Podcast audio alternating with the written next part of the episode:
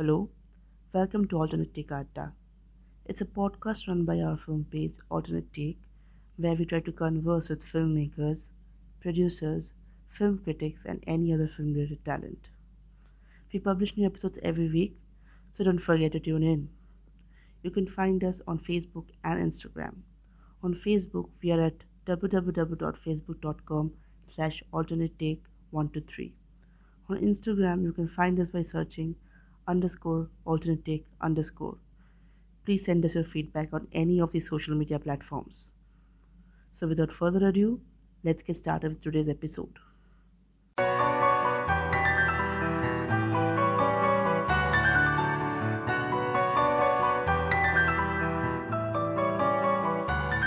Devanjan from Alternate Take. Alternate Take is a platform that we've created to encourage and nurture a conversation around filmmakers, artists, writers, critics, and all film-related talent whose work stand left of field.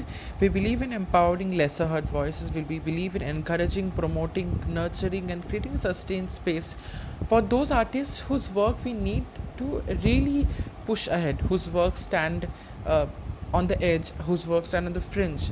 So uh, we were especially uh, delighted to be in conversation with some of the incredible filmmakers whose films have been selected in, in various se- segments at the bengaluru international short film festival st- which started at 13th and is going on till 16th this month. So we spoke to Divakar Kuppan the director of the fox of the palm grove. It's really an elegiac film about an old man looking back on his uh, experiences. It's, it's, it's selected in the animation competition segment. Uh, besides that, we also spoke to uh, Arati Bagri, the director of Free Fair Fairness, which is a film about the election atmosphere, the toxic election atmosphere in the rural areas. We also spoke to um, to Tarun Jain, the director of Kala. His film is about the inherent racial discrimination that's prevalent in the Indian social setup. We also spoke to uh, Amit Patkar, the director of Black Label, a really gritty uh, socio-economic thriller, and also that doubles as a character study of of this, this police officer who's really navigating an ethical moral dilemma.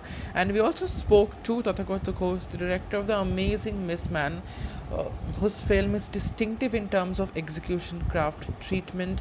Um, the um, edit and sound is amazing. It's really an inca- it's really uh, one of the bravest uh, films that really packs in so much. So uh, these are the filmmakers we were privileged to have a conversation with.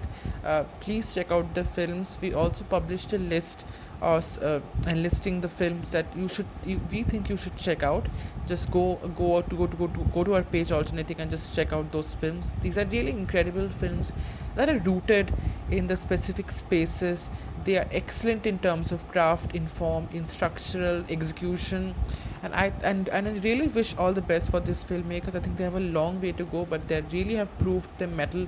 They have proved the talent in the short span of 10 to 20 minutes.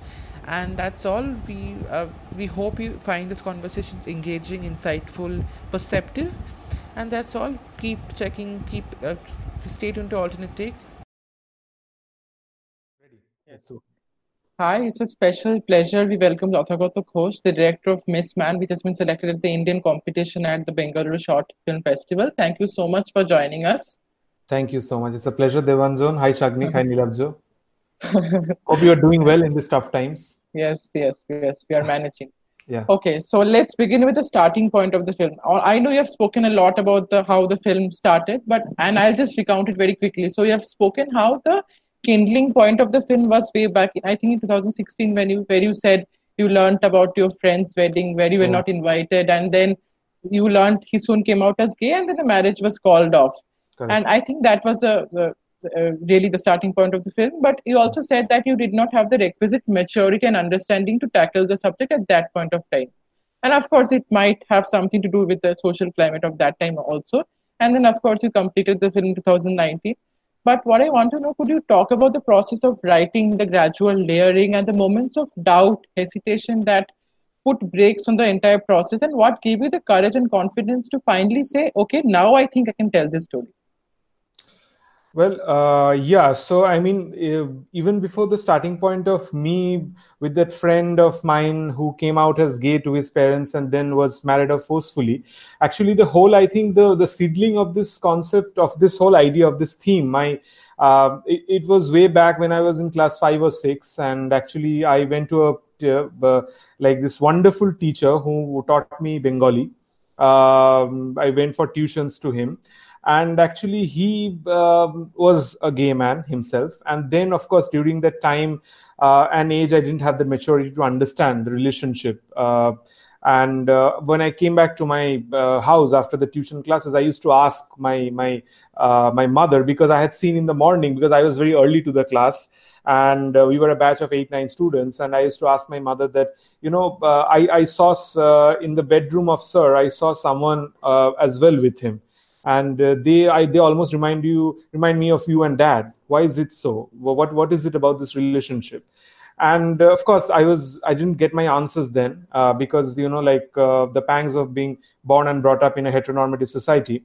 But uh, i feel that uh, that was kind of the you know like the initial initial days. And then of course after a few days later i actually heard that he has been thrashed by some local you know like goons and and uh, you know like like those uh, para boys, those those those neighborhood guys, and uh, and then and it was very very sad, uh, very sad and disturbing phase for me as well. And but I couldn't make much of it. Years later, when I had that maturity, as you said, and understanding, um, I, those those these these incidents started to really haunt me and disturb me as an individual. So uh, I felt that uh, I didn't have that maturity then, uh, like few years back also because of the way I wanted to make the film, I feel that it'll be too rushed. It'll be too early for me. Because every film, I believe that initially when we were students in, in Xavier's and I was studying mass communication and videography, we used to make student films and amateur projects. Um, then you had like, you know, this thing you had that you have to prove a point to someone you have to make a film just to prove a point. Those are you know like days when you didn't have any understanding of, of the of the form or why film should be made. You were just studying the work of great masters and you were just familiar getting familiarized with world cinema legends and all that. But but then you didn't have quite understanding that why a film should be made.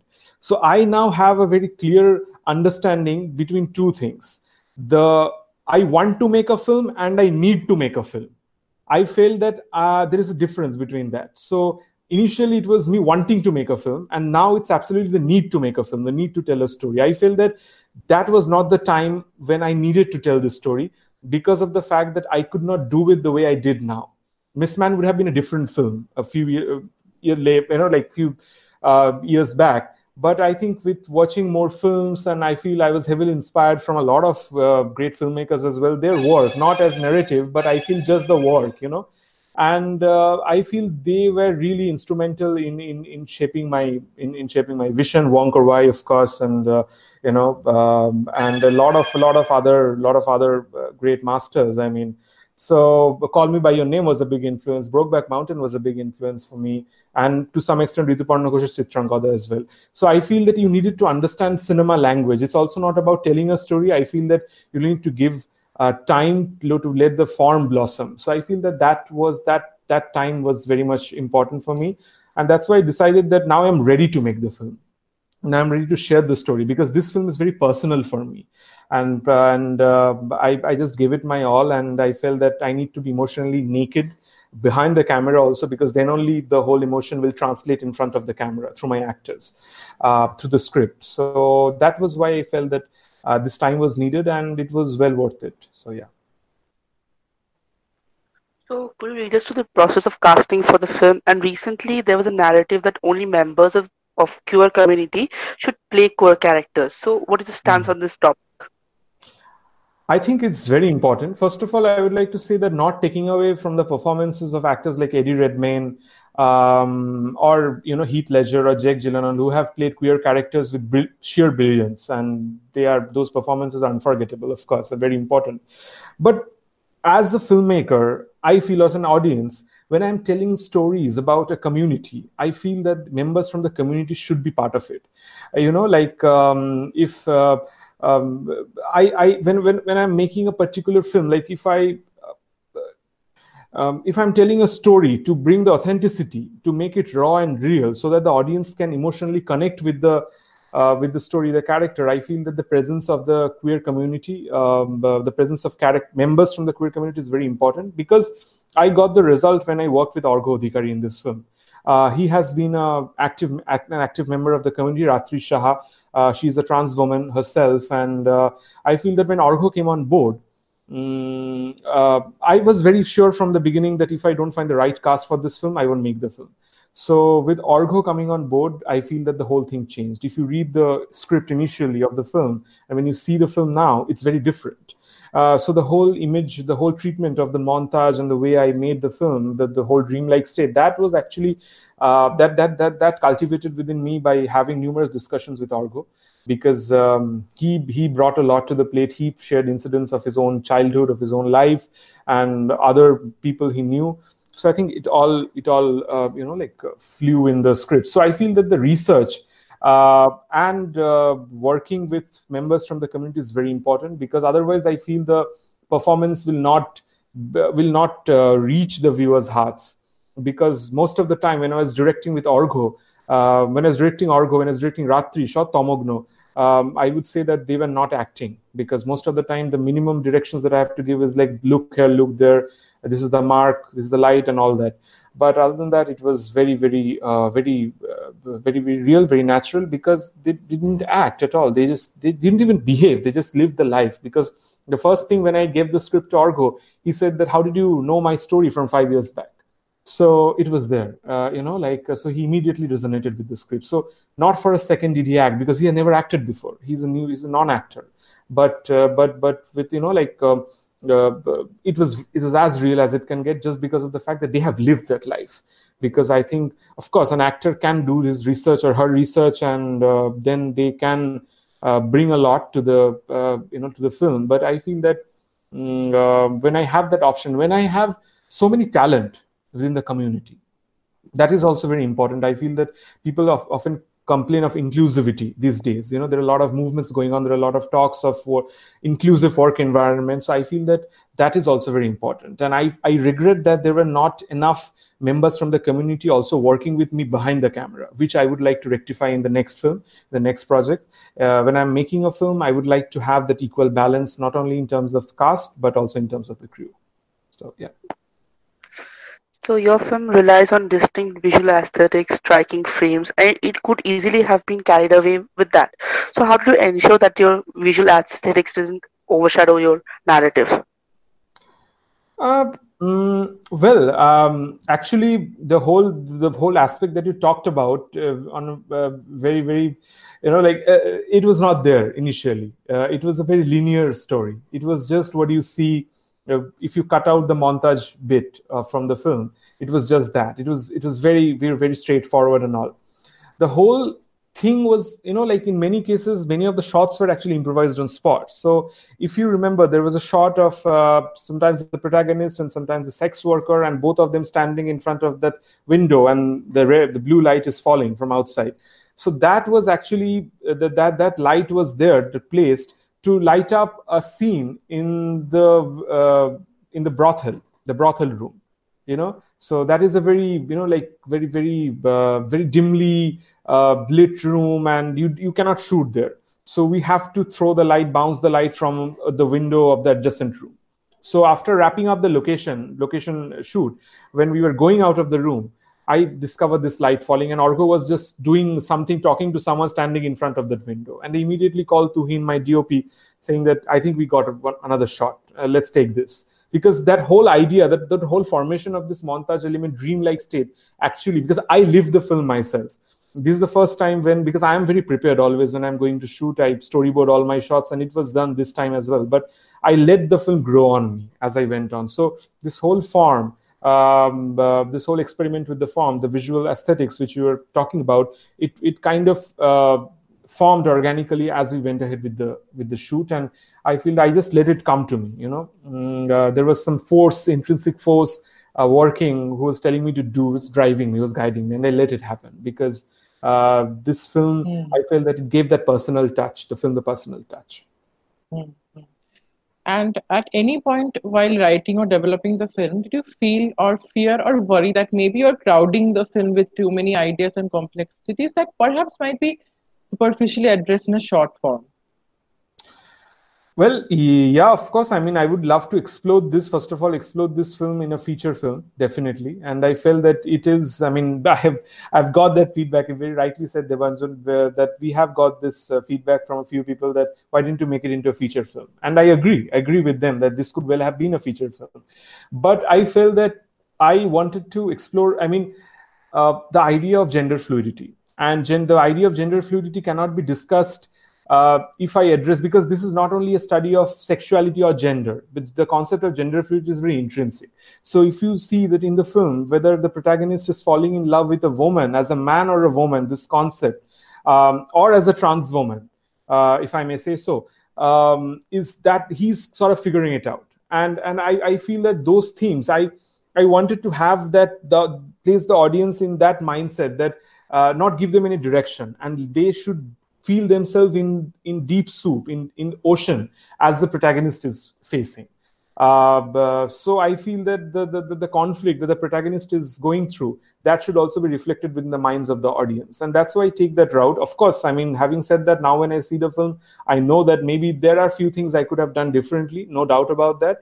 But i feel that uh, you know um, uh, this this this whole thing was um, was was necessary for me at least because of the fact that I was exploring the idea of gender fluidity and also breaking the concept of binary, non-binary, and you know uh, those uh, those those those themes. So I feel that that was probably why this whole thing took the shape the way it did. So yeah. Mm-hmm. And is it too early, or have you started working on new projects?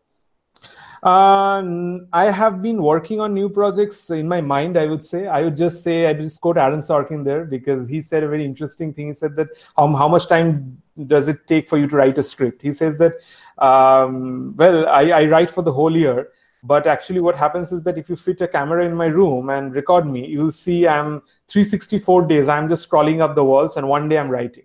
So for me, it's like that. I'm constantly writing in my mind. You know um, and I'm constantly reading stuff. I'm actually revisiting some old uh, Bengali literature, which I read before, and now I'm kind of revisiting them because what is going on in our country, uh, various in various ways, and around the world, um, I feel that some of those classics are actually have become a reality now, and I am just revisiting them and, and just trying to understand that how did these writers sort of have that vision um, to to predict what is going to happen in the future. So I'm kind of looking back and that, and I feel that um, that is what pretty much I've been doing, and and just looking at a few scripts that I've written a couple of years back, and uh, how they have, whether they have dated or uh, what where I stand as a writer, whether I've written something. What I'm just I'm just trying to probably examine myself, you know. So yeah, that's what that's what. But I'm just waiting for things to be normal so that we can go out and shoot.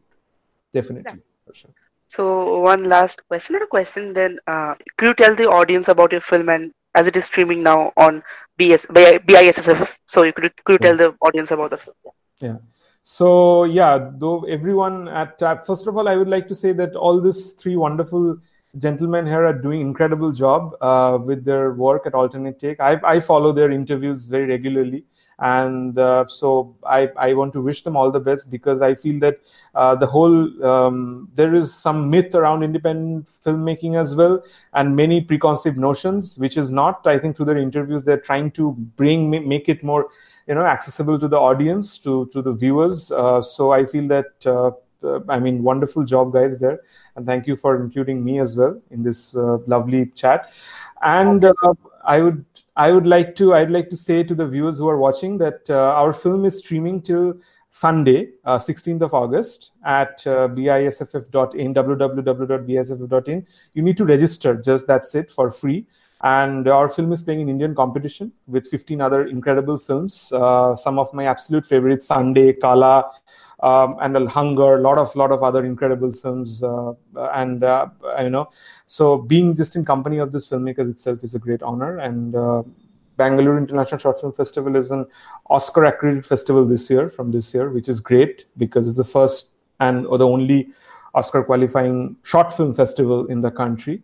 And uh, that's it's it's really a great pleasure. And i feel that this year is very important for all of us because we are right now stuck in home. And i feel that with every passing day films is the only medium which can actually heal people from their sorrows from their miseries whatever they're facing in life. So cinema is very important. And i feel that a film festival like bisff is very important because it it starts a conversation it starts a dialogue on many themes uh, many pertinent themes in our country and in the world and uh, i feel that uh, it's really a great honor playing at the festival and to be discovered by the audience who are watching. It so hope you like the film and let us know your thoughts. Mm, that's all. Thank you so much. And thank we you. wish you all the best for Mistman congratulations for film and congratulations on the stellar festival run.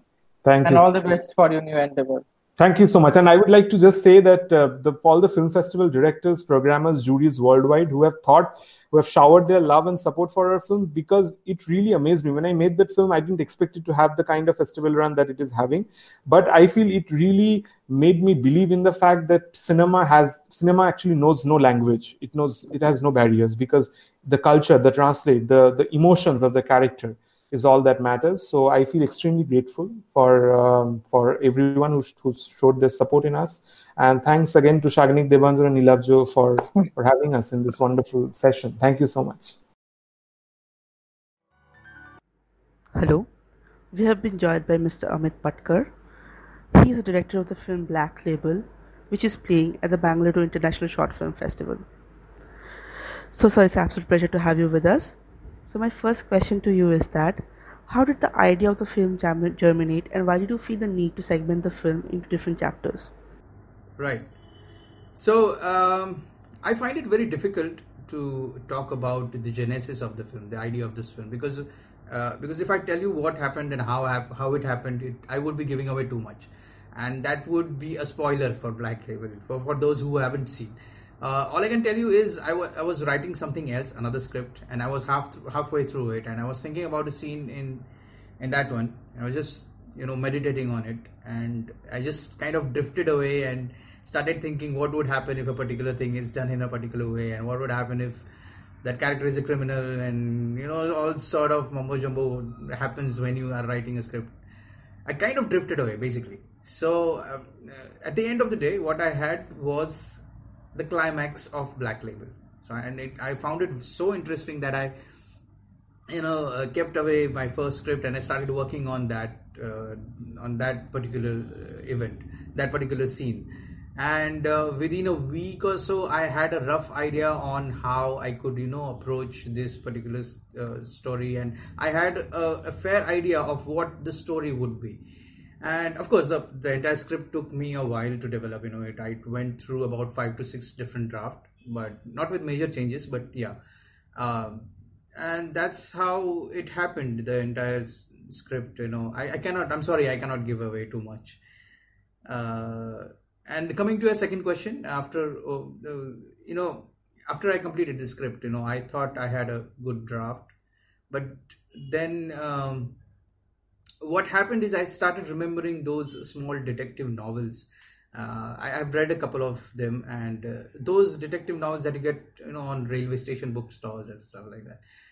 You know, those those novels have interesting titles, and they are they even those are divided into chapters, and those name of those chapters are very interesting, and uh, uh very interesting and very intriguing. So I started thinking in that you know that way that what what happens, what would happen if I divide my film into uh, chapters.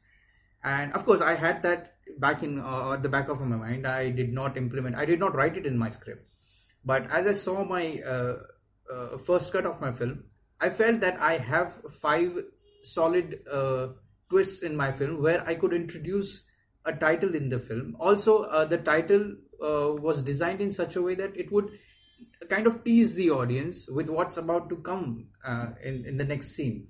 And i think it worked out because i've been receiving a lot of feedback regarding those titles and uh, people are finding it amusing. And i think it, it's an experiment and i kind of think that it worked.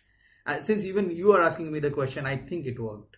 So so the film features a terrific performance from Chittaranjan Giri who plays a person haunted by ethical dilemmas and eventually commits an irreparable act Chittaranjan somehow manages to invoke a certain degree of empathy for his character. Could you talk about the briefs you gave him and how you worked with him in approaching his uh, approaching this person's conflicted psyche. Absolutely, absolutely. Chittaranjan Giri is is one of the yes, yes. He, Chittaranjan, Chittaranjan Giri is one of the best actors uh, that uh, I think uh, we have in India, and uh, he understands the nuances of uh, a character, and uh, that is what a trained actor. When when I wrote the script, I, it immediately, you know, I wrote the script, I bounced it to a couple of my friends, my wife. You know, they understand, they have a pretty good understanding of you know television and cinema. So what they even they felt it that the person who should play this character should have a little bit of training and uh, luckily for me what happened was i had uh, gone to a screening of uh, Lathe Joshi a, a marathi film Lathe Joshi. Chittaranjan giri was playing the lead in that film. And uh, while i was watching the film i saw and i said right now i'm watching a character. I'm, if you watch Lathe Joshi you will you will understand what i'm talking about the person has almost you know if you count the dialogues of the film of film the film Lathe Joshi you will find it that there's hardly 10 to 12 dialogues but the entire film is carried on uh, Giri sir's shoulder and he has done a wonderful job in it. And I was very impressed with that. And I wanted I just imagined him in my script and uh, uh, there was a quick Q&A session Q&A session and uh, he was there right in front of me so i you know gathered my courage and and went to him and i asked him sir can you uh, play uh, a character in my film uh, and the first thing he said was मैं मैं short film karta nahi hu and that was kind of a shocking thing for me and uh, then but he then again said आप मिलिए मुझे आप script सुनाइए अगर किरदार अच्छा लगा तो मैं करूंगा and then something happened. I went and wrote the final draft of the film, keeping Chittaranjan Giri in mind, and that is what I think uh, had a major impact on the script and the way it is being presented now. Then the final draft was read to him, and uh, he liked it, and he started working with it. Now the process that we went through was, you know. Um, we talked about it a lot. The first question uh, Giri sir asked me was why me? Uh, when you know when we uh, talk about policemen and uh, the characters of policemen in in the films, uh, there is a certain uh, physical physical presence required when you talk about a character being a policeman.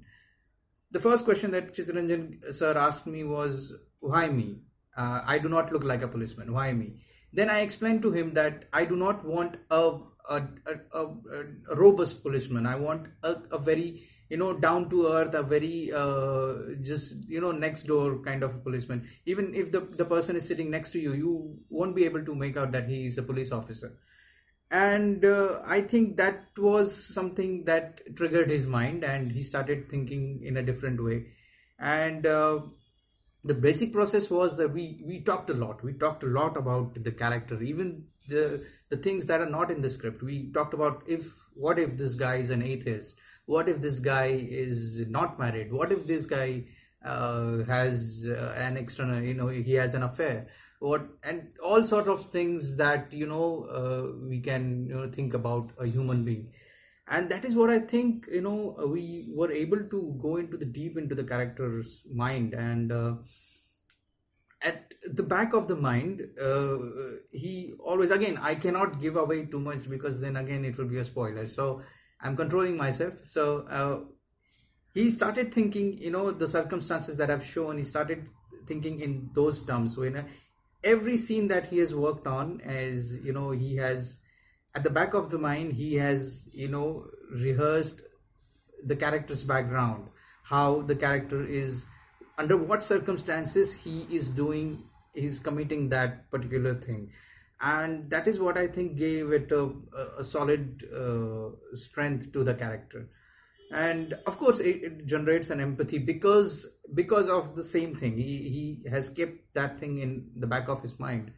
And uh, that's what we talked a lot briefs i use uh, if, if i talk about briefs uh, we talked a lot about the character you talked a lot about the character and let me tell you uh, there was not a single thing changed in the script. You know, uh, the script, the Chittaranjan Giri sir performed the script as it was written.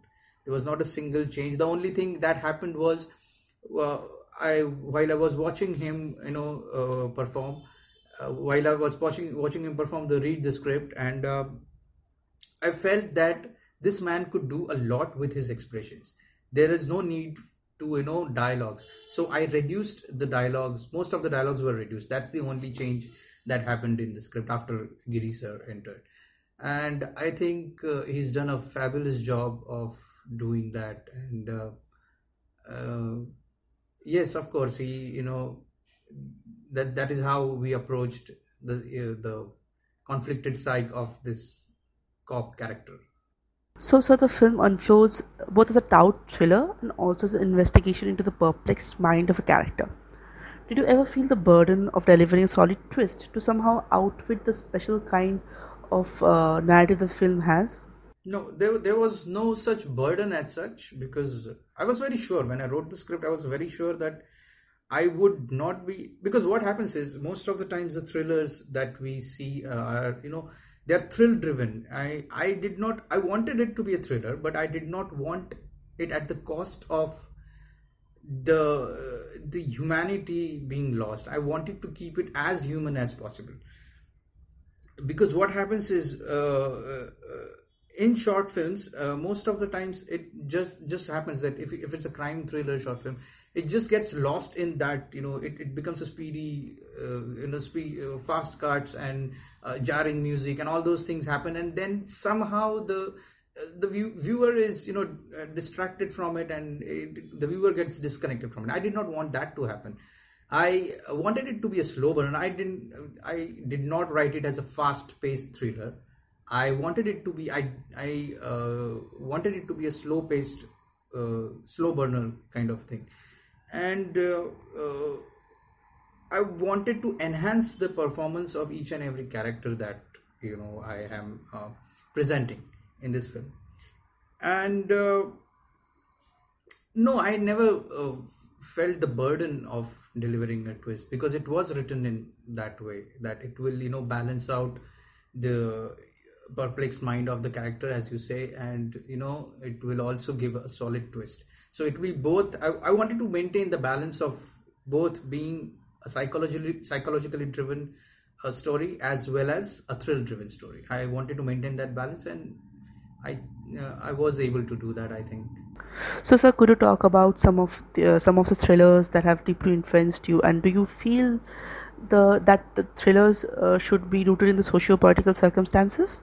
There are a lot of films that i'm imp- uh, influenced with you know. I uh, there are a lot of hitchcocks and tarantinos and uh, if you talk about indian filmmakers there's anurag kashyap and then uh, vishal bhardwaj and Sri Ram Raghavan and all those you know masters. Uh,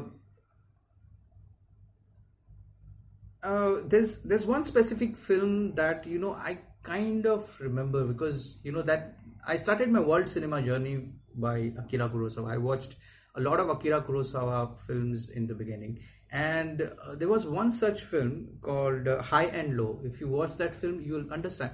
The entire film is about I think it's two hours or 35 minutes or something like that, and the entire film is a thriller, but the narrative and the, the entire direction of the story changes in the last three minutes. And that kind of you know stayed with me. And it and it as you said it's a uh, the the end of the film the three minutes last three minutes of the film are driven by a socio-political circumstances you know uh, and that kind of you know stuck with me. And uh, i think that has you know uh, that has you know sipped into my uh, my film. Uh, so the entire film is like a thriller but the last three minutes last two minutes you know changes everything and it starts commenting on a socio-political circumstance. I think i don't do it very loudly or very very specifically but i think there's a subtle hint to that. That is what i think. And also yes um, as you said um, we are always you know uh, you know surrounded by people and we are a socio-political country as well I think we uh, there's there's not, nothing wrong with a thriller being rooted in socio-political circumstance. Uh, it's it's a good thing, and you know, but it is not again. It's not mandatory because uh, everyone is a filmmaker, and everyone has a different approach while making a film.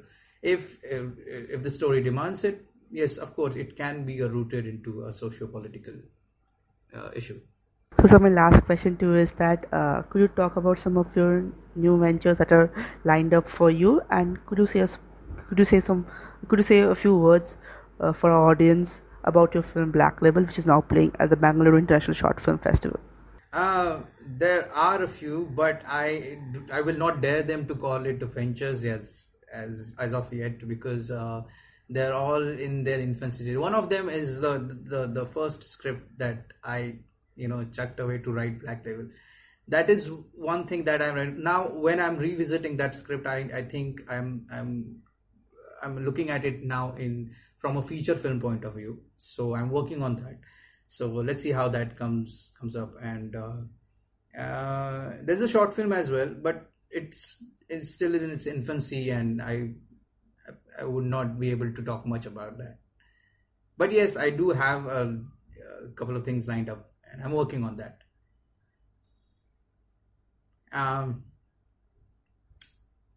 yes, uh, Black Label is being played at uh, Bangalore International Short Film Festival, uh, which is India's first uh, academy qualified uh, qualifying festival, and I'm very proud about it. I feel very proud and very uh, feel very lucky about it because you know there are I, I've seen a few films till now and I'm very impressed by you know the other filmmakers who have made the films, and there are very there are so many various topics. You know, there are the the canvas is so big, and every filmmaker has you know has a point of view that he needs to put forward, and the, some of them are socially driven, some of them are uh, you know characterally driven, and uh, I'm I'm very impressed, and I feel very lucky that I'm a part of such a huge uh, festival. So uh, yeah i think and and uh, the first thing is i black label was not available online anyway because since it is doing the rounds of festival circuit i have, not put it online. So uh, a lot of people a lot of friends and family and everybody wanted to watch it and this is a good opportunity that they're watching it now online and uh, i'm getting i'm getting feedback i'm getting real world feedbacks about the film. Uh, and uh, you know i'm i feel very happy about it. And uh, uh, if you're not, if you have not watched my film Black Label, please go to bisff.in and uh, register yourself and please watch it. I would love to uh, see your comment and see your suggestions, and I would love to have your feedback. Uh, that's it. Thank you, sir, for talking to us. It has been an absolute pleasure. Thank you very much.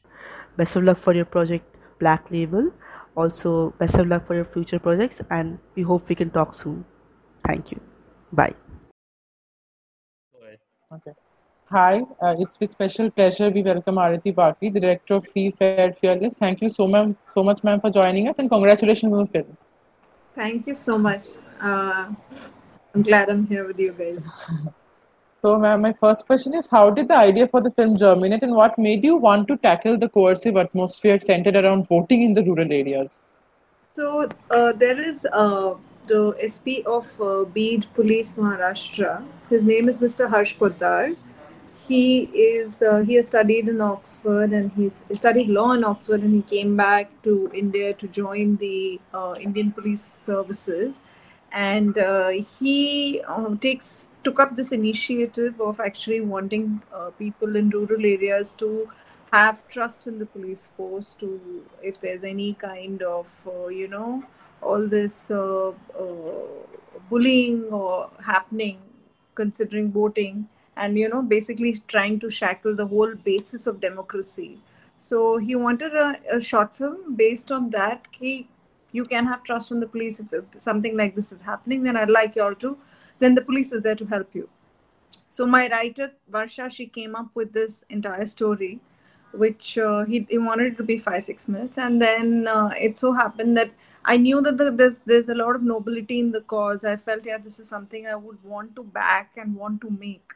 And as an experience to go and shoot in the village Beed district i thought it would be an excellent experience by itself.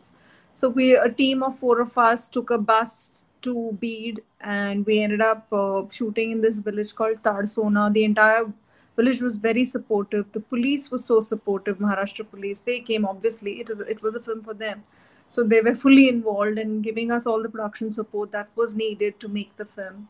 So my DOP, my executive producer Dipesh Tank, who was actually instrumental in making this project happen, a couple of ADs. So we all went down. We shot over there for like a couple of days, and he wanted it to come exactly before the state elections. The state elections were sometime in October 20th or something like that. So he wanted to release it by October 10th, and we shot it September 30th, October 1st so and then we decided to uh, we handed the film to him by october 6th and by october 10th he was able to release it so in different uh, uh, different cinema halls in on by on web everywhere wherever he could. And then it went on to even get an award from government of india's uh, national institute of rural development and planning panchayat. So because it was something that was talking about rural development and so it was a, a very interesting experience that way. And of course, we cast all the actors from the village so that was nice. Everything so it was i it was totally a godsend uh, thing that there was this uh, these actors uh, they were they're actually local youtube channel. So one of the main actors who's actually the henchman he runs a youtube channel with some 2 lakh sub- subscribers or something like that if i'm not mistaken. And he has a bunch of actors around the district who act and so it was very uh, very it was really uh, i got really lucky that i got actors from within the village and within that district itself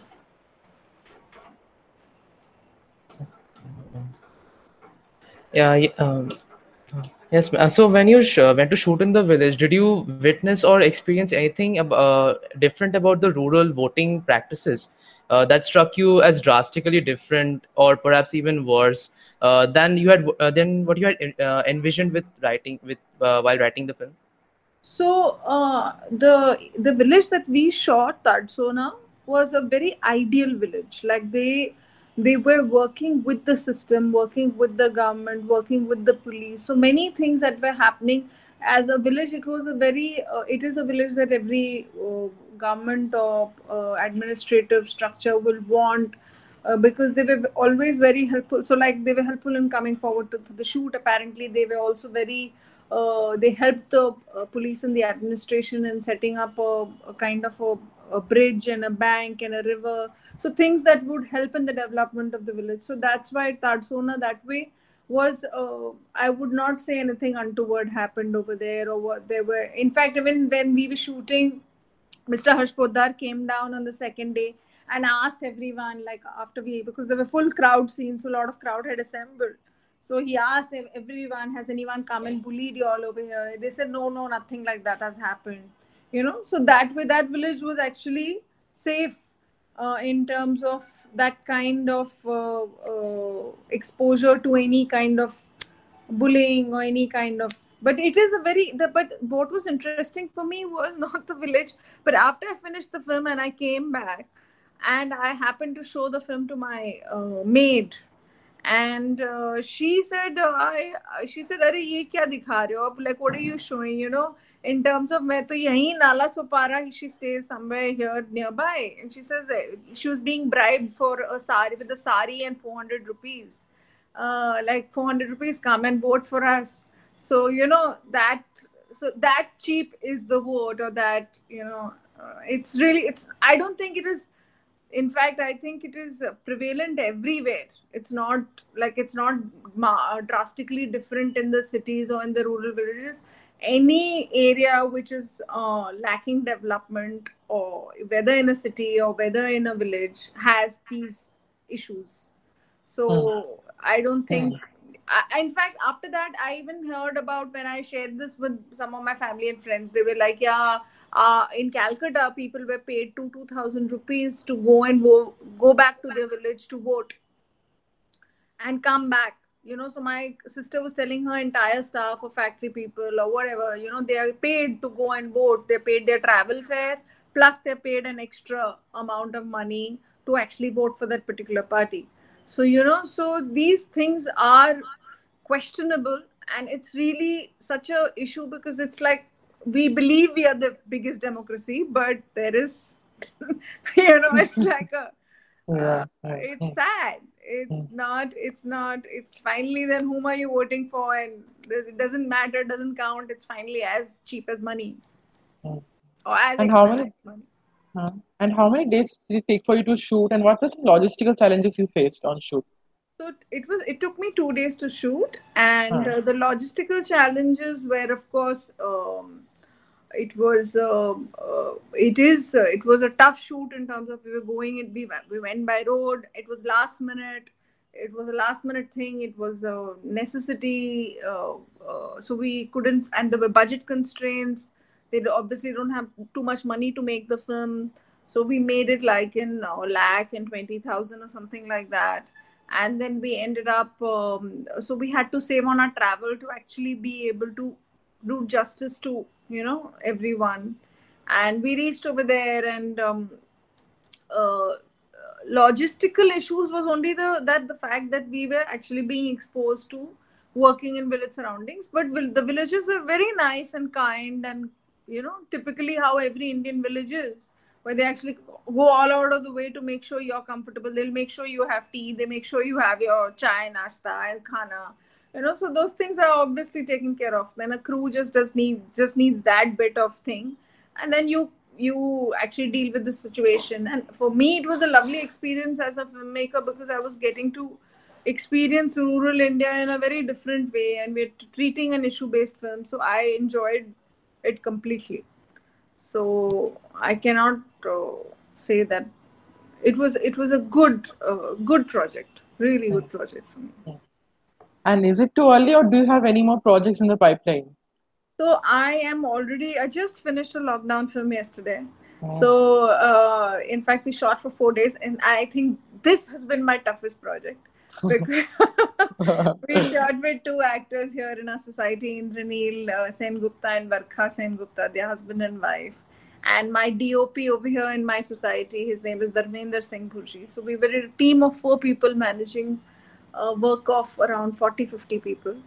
Because we were propping the house, we were setting things the way we want, we were making the so it was like I was my own assistant of like I had and typically have three assistants on any project. So I was my own assistant. My my DOP was his own assistant.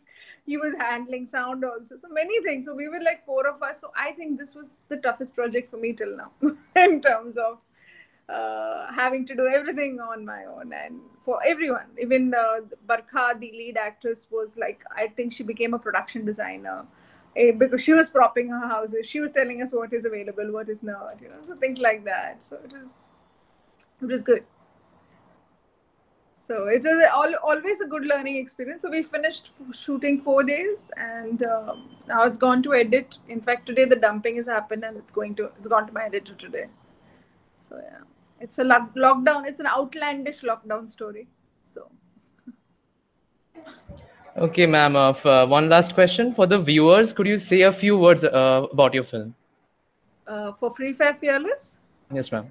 Okay, so uh, Free Fair Fearless is a uh, is a film that speaks about uh, election time in village in India, and given the fact that India is such a large democracy, and we have uh, the police administration and you know administration, the generally the entire electoral process coming together to handle such a large democracy and making sure that it is conducted in the most fa- fair manner. Uh, I think that's what this film speaks about and hopes to achieve. And such films actually then drive home that message that, yeah, we can continue to be a flourishing democracy with, like, in the most fair manner. So I think that's what this film hopes to achieve. And Yeah. Thank you. Congratulations on Free Fair Fearless again. Can't wait for the outlandish lockdown film. Uh, all the best. thank you so much. Thank you, ma'am. Thanks. Okay. Bye. Bye. Bye. Bye. Hi, I'm very pleased to have with us Divakar, the director of the Elegiac uh, Fox of the Palm Grove. It's a film about an aged man retrospecting and looking back at his life. Thank you so much for joining us and congratulations on the film. So, my first question is where did the idea of the film germinate? How did this idea, where did this idea come from? So, it was it was my graduation project actually. So we were asked to make two films. So there were in the final year there were two semesters. In the first semester, I made this film. So initially I was inspired by this Russian animator called Alexander Petrov. So you must be knowing, right? So uh, that guy's uh, animation is kind of uh, uh, hand painted animation. So I thought, why can't we try this style? So I never tried it before. So it, there was an internship opportunity. So in that opportunity, uh, that guy was asking me to make a film about Tuticorin incident. So that Tuticorin incident is a uh, it was in 2018, I think. So that time, like uh, 12 people were shot, and it was some huge political uh, unstable situation there. So that situation, in that situation, this guy was asking me to make a video on that. So that time, I tried my first paint and glass uh, attempt, a full-fledged attempt. Before I was like working with uh, Shilpa Ranade. Shilpa Ranade is a renowned animator. So that time also I was working, but I haven't tried it on a full-fledged like a video, three-minute video. I was uh, trying few attempts. So that time I got that idea. So when I uh, when I came to the college for the project after the internship, so that time I, I got confident. So along with that, the kind of story I took. My my story subject is life in the countryside. So life in the countryside, that time we got two months for uh, pre-production research. So that time it was summer time. So summer time I got two two months holidays. So that time I went to I went and did a lot of photography around the uh, our villages, and I did a lot of field sketching and all. So when I came back to the production time, those sketches, everything, that that medium actually did justice for the look of that uh, look and feel of that subject. So actually, it uh, it all depends upon the story, the medium. There are a lot of mediums in animation, right? Stop motion, 2D hand drawn uh, 2D clay, claymation, like that. So it depends upon what is the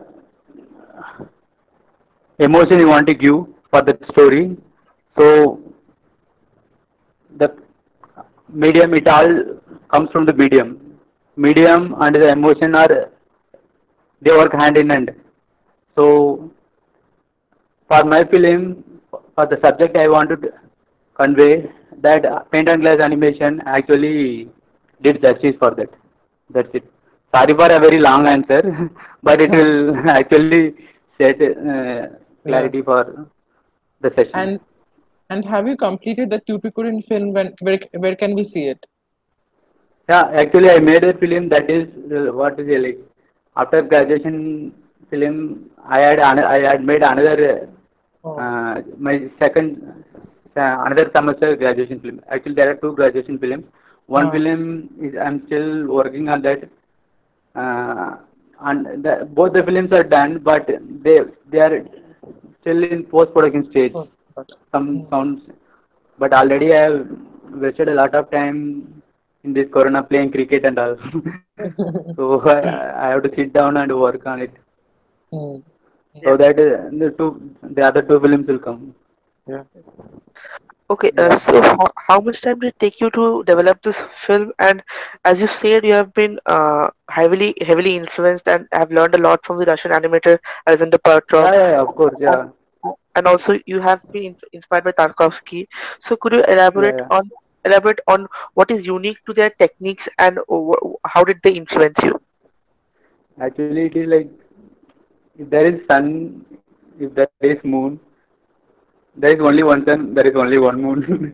it is like if you take any director, if you take Martin Scorsese, uh, if you take uh, there is there are I personally feel it's not, there are always replacement or uh, some director similar. This kind of work is similar to uh, Ozu's work is similar to kind of this guy's work, uh, Hirokazu. work.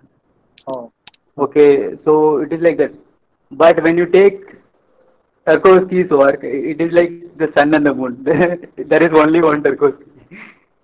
You ca- actually, like first film I saw, it was in 2014. First time I was saw this poster of Stalker. You must be knowing Stalker, right? So that was my first Tarkovsky film. The very poster itself is like very attracting. It's like the gravity of the poster is just just pulling. So it's Tarkovsky is such that powerful. Actually, in the Stalker movie, there is a sitar sound in the starting of the film. So he asked the sound designer to uh, actually Stalker was shot two times. You know, right?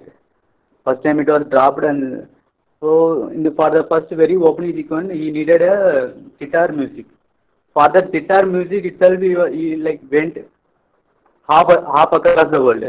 Finally, he found that music in some Persian, some place in Persia only found that music. That sitar music as its basis in Indian Carnatic music. So I don't know. I'm telling that Tarkovsky is very specific director. So he actually sees the movie from start to end in his mind before he shoots it. So I don't know, like not so, Fritz Lang has that capacity. That capacity. Lang is the director of Metropolis. So there are very few directors. Other people they work on improvisation, but the ability to to Bresson, Robert Bresson had that capacity. Very few, like they they were able to see the film from start to end before even they go to the shooting place. So that is the capacity that that have made people awe at the work of Tarkovsky, and uh, even that is what inspired me also, like to get into this field of filmmaking. Yeah, it, it happens like it's like dreaming only, right? So when, film is also like dream only, like that is what is philosophy also. When you see, when you dream, when you woke up, you you you'll just remember little except from the dream. But some people like Tarkovsky who practiced it over time, like like even Bergman. Bergman used to scr- scribble all around his room with a lot of notes that he has taken from the dream. So, and Tarkovsky, I feel he has mastered it to perfection. That eh, the way of taking eh, the way of recreating the dreams. That's what I mean. Yeah, that that is uh, like one thing I, I like. I want to like uh, learn uh, or try or attempt. So the that is the thing that is mo- uh, motivation for every day for me. So the themes of man and nature, estrangement that are portrayed are usually depicted on the screen with certain high melodrama, reductive nature of emotional manipulation of the viewers. So how hard Yeah. was it for you to locate the tonality of the film and maintaining the bare minimalistic approach throughout the film? No, it is not like that. Uh, uh, I was like inspired by this idea called uh, using one expressive element that is the most expressive in a particular shot or particular scene. What that particular scene demands, Oh. and how we can meet the demand by handling the number of elements in the screen. So we have to pick for the most expressive, one most expressive element. So this thing was, this idea was, I saw this uh, idea told by Satyajit Ray in a interview, I don't know, somewhere I saw, but that idea got stuck in my mind. So there may be lot of elements that you can always rely on to express the idea, but if you stick on to the one most expressive idea, so that will always make the shot because everything is in motion. If it is a picture, a stable picture where nothing moves, you can use a number of elements to convey because the user, the viewer is going to just sit and look and observe everything. But when you look at the film, everything everything is in motion, so nothing is going to stay long. So viewer is viewer will be pulled pulled at one or two things in the screen. So we have to employ those elements, and if we use those elements to tell the story, then we can tell it efficiently. And one last question. Um, what are the other projects you have in the pipeline? I know you have spoken about this documentary called Kindergarten that you're making and five Yeah, other yeah, yeah. projects. Yeah. Can you talk about them? Yeah, the kindergarten project is actually not as uh, this, not from the house of this Tarkovsky and Petros.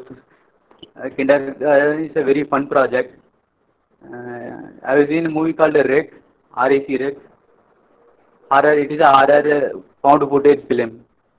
Okay, so and that film was like just uh, it is it is, it is like uh, found footage film shot with video camera only like it was like full of shaky shaky moves so i want to make try something in the animation medium so this this project is completely digital project only it is not um, as similar to that previous film so this project is about uh, a mysterious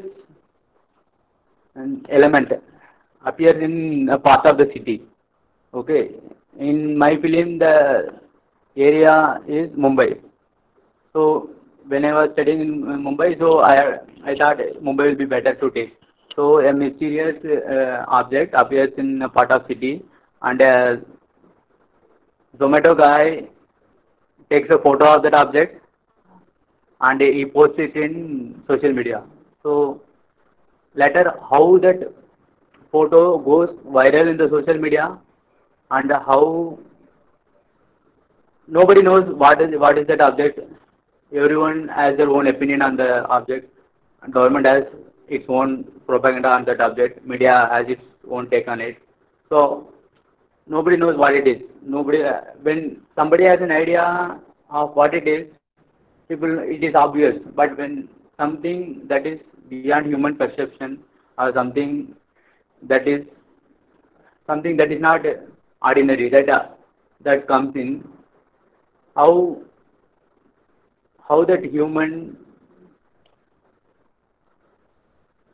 how that uh, how we perceive how as a people as a society how we like perceive that so that is the, the in the end how people adapt to it. So it is the corona is also like that only, right? I started that project before corona, but now it is like that. The situation I am seeing is actually in that film only. Before the corona came, when the cases were one or two, people were like very afraid of it. But now the cases went in millions, and people have adapted to it. So the kindergarten is also like that. So kindergarten film, I I named it as kindergarten because there was a candy called Kinder Joy, right? Kinder Joy is like there will be a toy inside that uh, egg, Kinder Joy egg. So kids will be like excited to know what toy they are getting every time they buy a Kinder Joy. so th- that is a like inspiration for uh, one of the inspiration for this film also. So that's why I named it as Kindergarten, and that film overall will convey that motive of that Kinder Joy candy and this uh, social drama. It's kind of that project. Yeah, it is like I can show you a yes, scene from the project also. It will will will it be alright? Yeah, okay. One, one minute.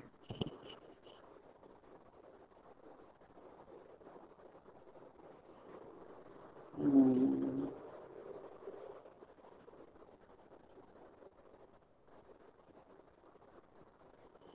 Yeah, so so project is is kind of mixed media project. So there will be like drawn drawn background. There will be like uh, human live characters. It is everything. It's also an experimental project, but in a digital medium. So here is a little uh, short without audio, okay, from the project.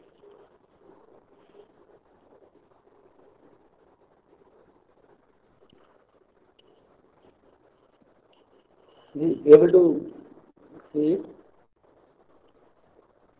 Yeah. So that's it. so this guy is this guy is looking at that mysterious object falling from the sky, and he is running away. Like it's a very small scene. Uh, so this entire film is like done like that, like uh, human characters, drawn characters, drawn backgrounds, everything put together. It's kind- that kind of project. Yeah. So could you ta- could you tell the audience about your project uh, and uh, could you describe them about your project and tell them to see it? Anything about your project? Yeah, come again. I'm not able to hear. Yeah. So could you could you talk to could you tell the audience to about about your project and tell them why they need to see this project and what is your aim with this project? Yeah, uh, to the audience, like um, you can.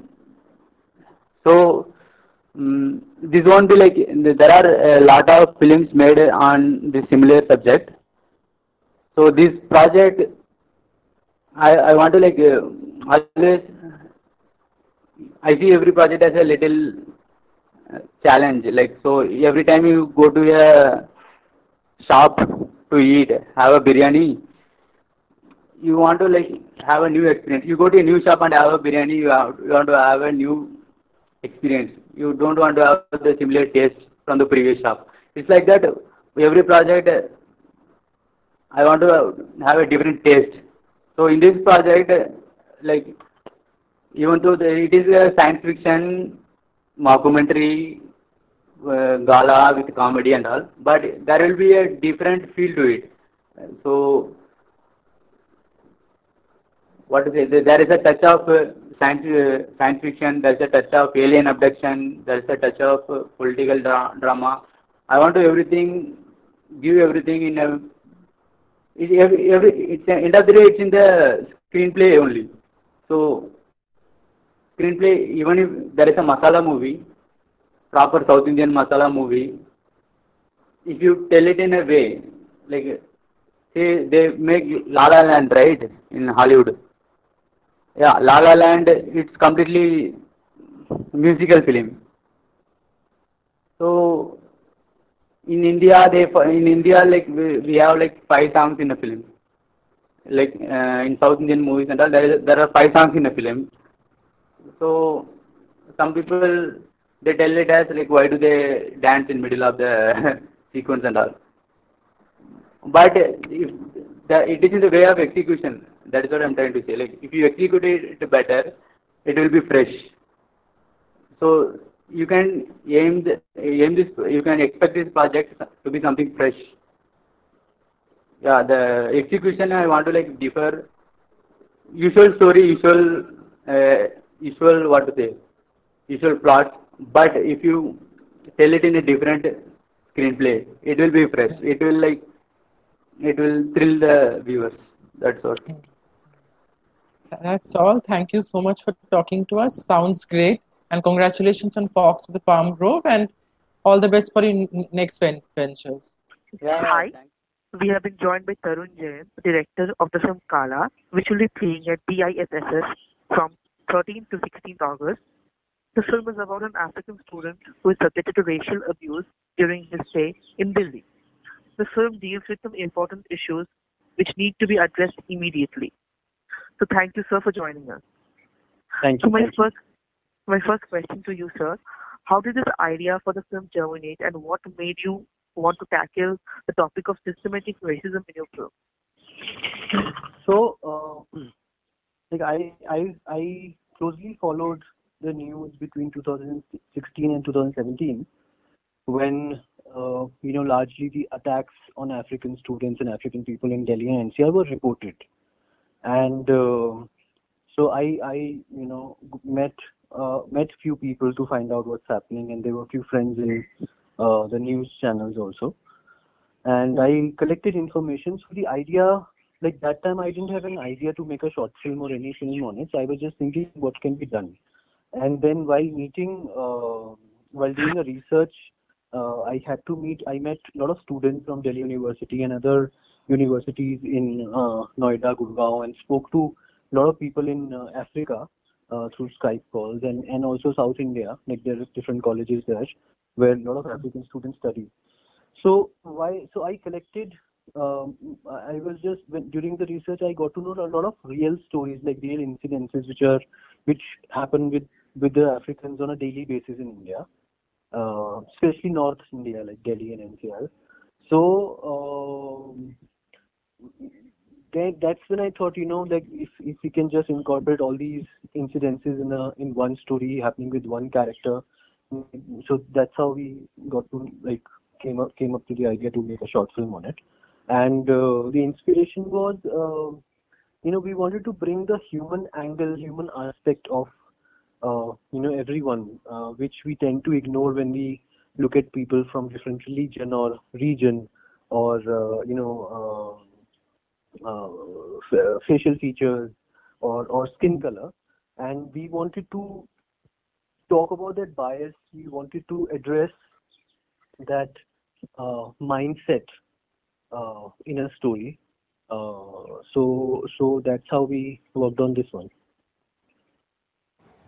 Okay, sir. So, can you lead us through the process of writing and developing for the film, and also can you talk about the casting process for the film? Yeah. So the uh, writing process was what like we like this all of this came through um, research the the you know with the people we met. Also, 90% of these stories, the incidences that are happening in the film are real, like has happened with somebody or the other. Uh, and and then we, you know incorporated it into one one story like happening with one student at one night in Delhi. Um and and uh, and what did you say? Like writing and what process? And the de- and developing and the casting process.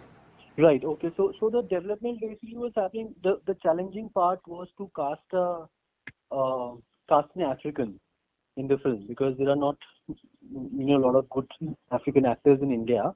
I know a few people who have worked in you know films, uh, but but uh, the you know something or the other was not matching with the character with the with the people that I knew. Uh, so then we you know auditioned a lot of students uh, in in the universities and finally got one person Jude Bowman Tony, who was willing to uh, you know act in it. I mean he's he's not an actor, but because he was willing, so we wanted to go ahead with him, and he showed great passion uh, towards learning the craft and then executing it. Because I think somewhere down the line he connected with what was happening in the story, and then he kind of uh, you know connected himself like that as if this is happening with him uh, throughout the time, or probably this has happened with him earlier. So that's how we got lucky also. And the other cast members, like sort of, uh, I knew some people from the theater background from Delhi University, and then they helped me get more actors. Uh, so that was the process. Yeah. So, so the film entirely takes place during a night time. Were there any logistical or any other challenges that you faced while shooting the film? A lot of them. A lot of them. See, this is not. This was not shot on a studio or indoors.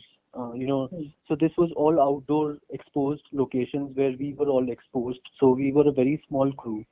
Uh, but because uh, again the film like the I, the story idea of the film is know the racism, racism we were facing a lot of bias biased uh, attitudes from the people because Jude was with us and Jude was facing you know having a lot of trouble because people were commenting you know throwing things at him at some times and and like you know the cops were looking at him differently and everybody looked at him differently. But he was like quite a sport and he showed like a lot of courage uh, you know when we went to the location like Hauz Khas village to shoot this uh, it was quite difficult because this is a party place this is a party hub of Delhi and then you know a lot of people after 12 on a weekend um, you know come out drunk and then they are looking for fun so and which could escalate to a lot of lot bigger issue. So we had to be lot lot lot careful while you know planning all of this. Uh, we had few incidences but we managed like all of us pulled it pulled it together. And i had a fantastic crew in the cast so uh, you know it was uh, like we were all prepared mentally that you know this was going to happen. Uh, but but we uh, successfully shot it and everybody was working towards you know making this film. Uh, and then so so in that in that sense there was no happy because we were prepared for it. Okay uh, so sir indians themselves have been subjected to racism overseas and the indian media has been pretty vocal about it and there have been many protests in our country but indians themselves but indians uh, themselves overlook the fact that there is inherent racism against foreigners in our country itself. So what is your take on this whole issue? And what should we as a, we we people uh, should do as a collective to improve the uh, improve uh, the way of living for our to make make, uh, make it a safe living for everyone in the country? Yeah that's a very very important question which we want to address with this film um, one thing uh, so the question so the this thing was part of our research that you know the indians outside India face racism also and discrimination also. Uh, be it a guy from Punjab, be it a Sikh man, or be it uh, you know somebody from South India, or be it from somebody from you know any any part of the world, any part, part of India. Uh, but then when they come when they are in India or, or when you know Indians in India, they do the same thing with uh, you know people from Northeast or people from South India, people from you know any other place, Punjab, you know there is this discrimination. So i think that's an irony uh, and and uh, because we should understand uh, that you know we are one we are one species and you know collectively we can do a lot better rather than you know pulling anybody down because um, you know it all comes back like it, it's a karma you know what you do it comes back to you. Um, uh, or, it's it's really um, sad that you know at at you know this time 2020 uh, when the world is you know doing a lot of things and you know a lot of inventions are happening and everything is going on like the market is growing and you know we are we are still uh, we can't come out of this mental thinking basically uh, you know that we look at look people down for you know the facial features or skin or uh, you know, any other any other thing that we have in our mind.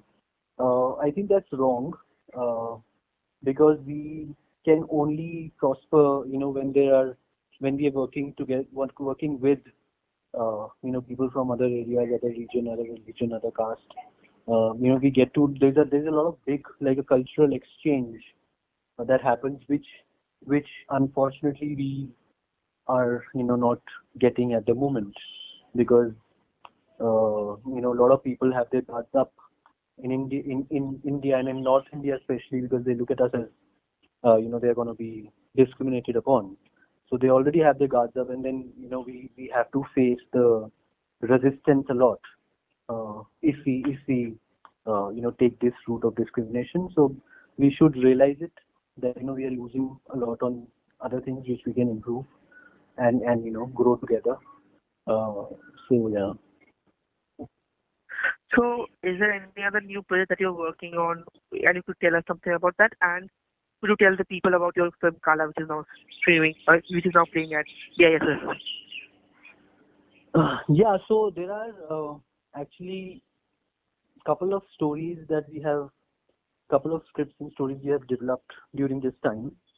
Uh, which we wanted to shoot the beginning of this year, but couldn't because while we were planning, you know, there was the, the lockdown happened on. So hopefully in the coming months we are trying to shoot something, uh, a new story. There there is one which is set in Delhi, the other one is set in uh, mountains, so probably Uttarakhand or Uttaranchal.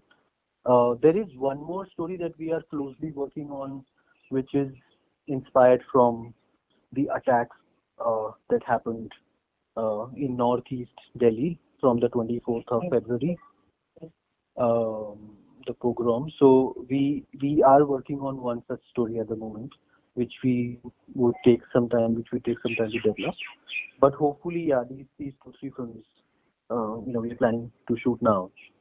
Uh, apart from that, yeah. So the message to the audience is that you know, uh, I would request you know anyone uh, or everyone to watch Kala, uh, you know, however they can because now it's available online on BI Bangalore International Short Film Festival.